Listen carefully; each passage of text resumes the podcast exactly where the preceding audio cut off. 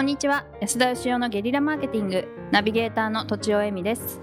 2年ぶりにストレングスファインダーやって運命思考が1位でした。金子あゆみです、そうなんだ。安田義雄です。はい今回は30代会社員ペンネームダボスケさんからいただいております。いつも楽し楽しく拝聴しております。本日は人事についての質問です。弊社は社員500人程度のローカルエリアの製造メーカーです。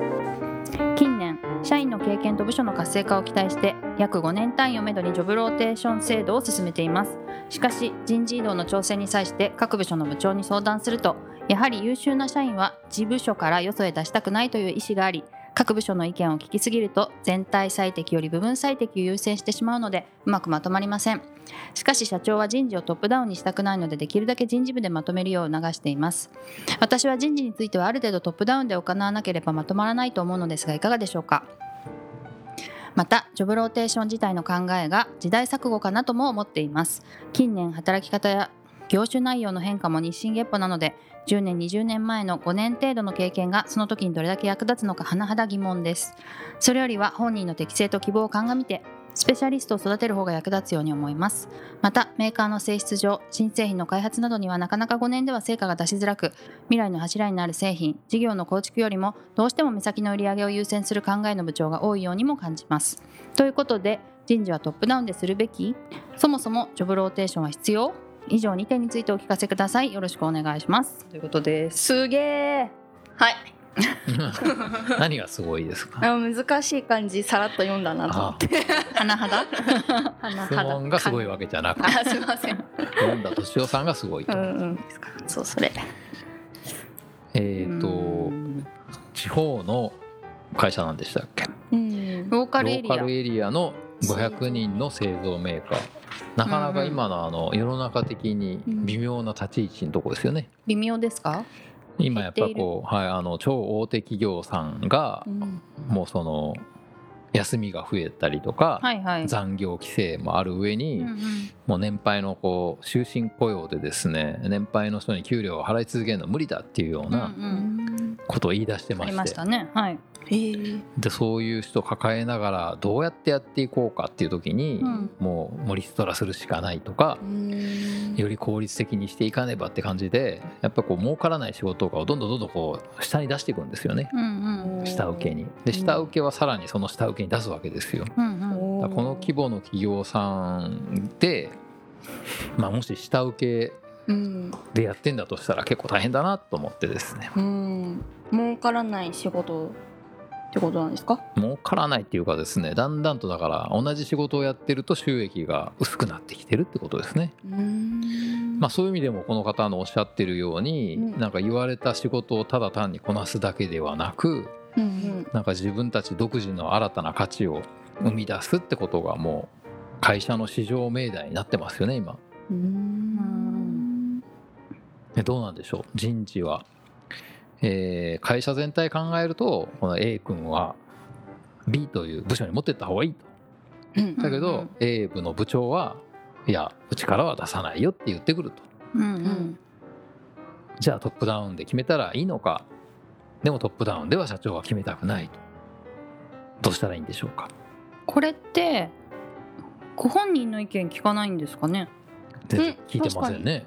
なんか、ご本人の意見聞いた方がいい気がするんですけどまあ、この方は本人の適性と希望を鑑みてと書いてありあますけどね。かそっか。じゃあええ一応聞くわけですよね。いや聞いた方がいいんじゃないのっていうふうにこの方は思ってるんですよね。あそっかそっかそっか。だけど今はもう聞いていないと。はい。そもそもジョブローテーション必要なんですか？ジョブローテーションっていうのはずっと仕事入れ替えるってことですよね。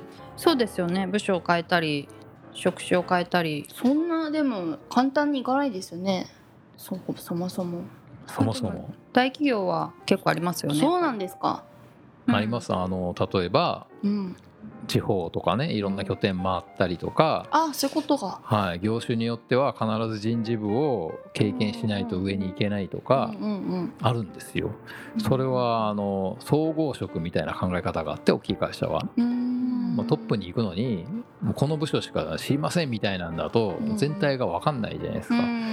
んあとは他の部署とのこうバランスとか力関係も考えいろいろ経験しておくみたいな。なるほど。でもそんなぶつ切りで経験してても今の時代意味ないんじゃないのってことを言ってるわけですねこの方は。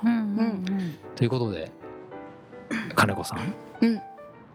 お答えをズバリ。ジョブ ジョブローテーションは私は必要じゃないのかなと思いまして。必要。じゃない必要じゃない。いらない。いらない。いらない。いらないかなと思います、じゃあ結論はいりませんと。早い。断ち切られた。あと人事もトップダウンでするべきかどうかっていうことについてもトップダウンでしない方がいいんじゃないかと勝手に思ってますけど。するとその各部門が俺は出したくないとか俺は欲しいとか言ってきてまとまらなくなりますよね。そうすると「分かった」っつって引き下がってもらってそこにいるべき人材なんだったらそこにいてもらってそこで活躍してもらって別の行ける人が行くっていう。でどうしても行けなくなるんだったら相談本人と相談してこの時間だけやってくれとかっていう話をして。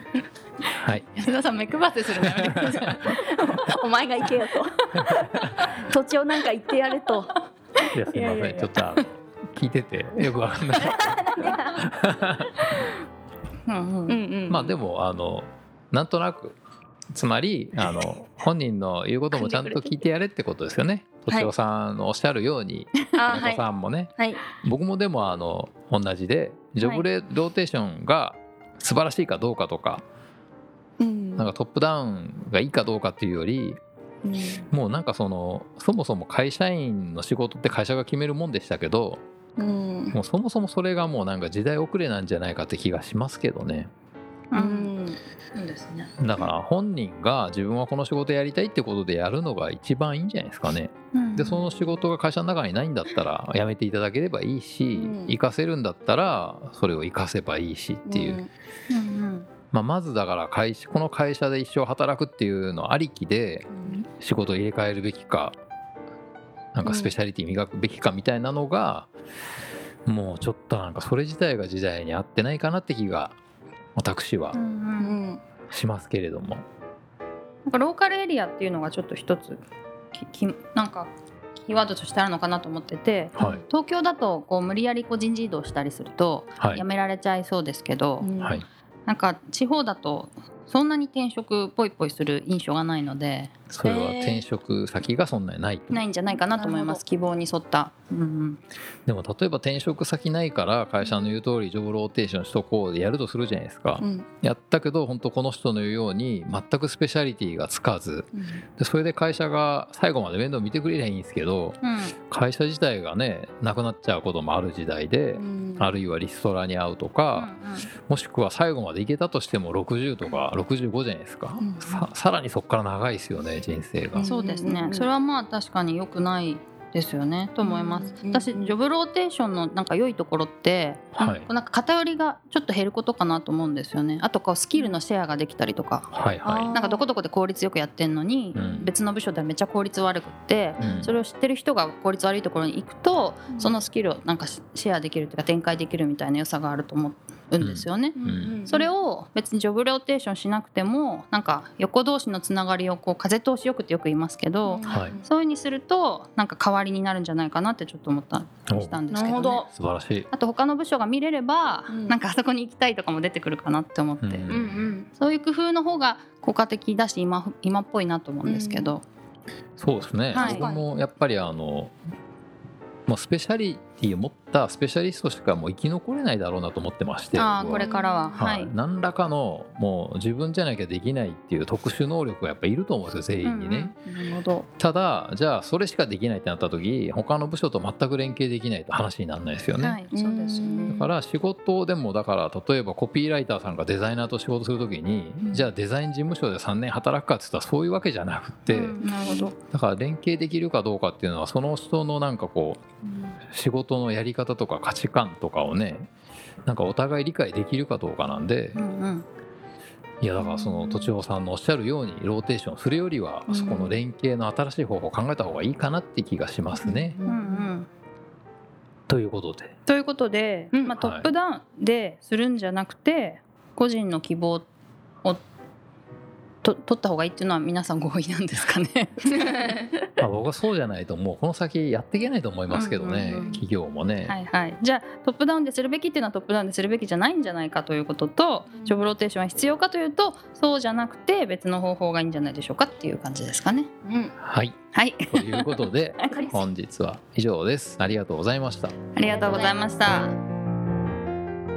本日も番組をお聞きいただきありがとうございました私たち3人でギブの実験室というオンラインサロンを始めることにしました。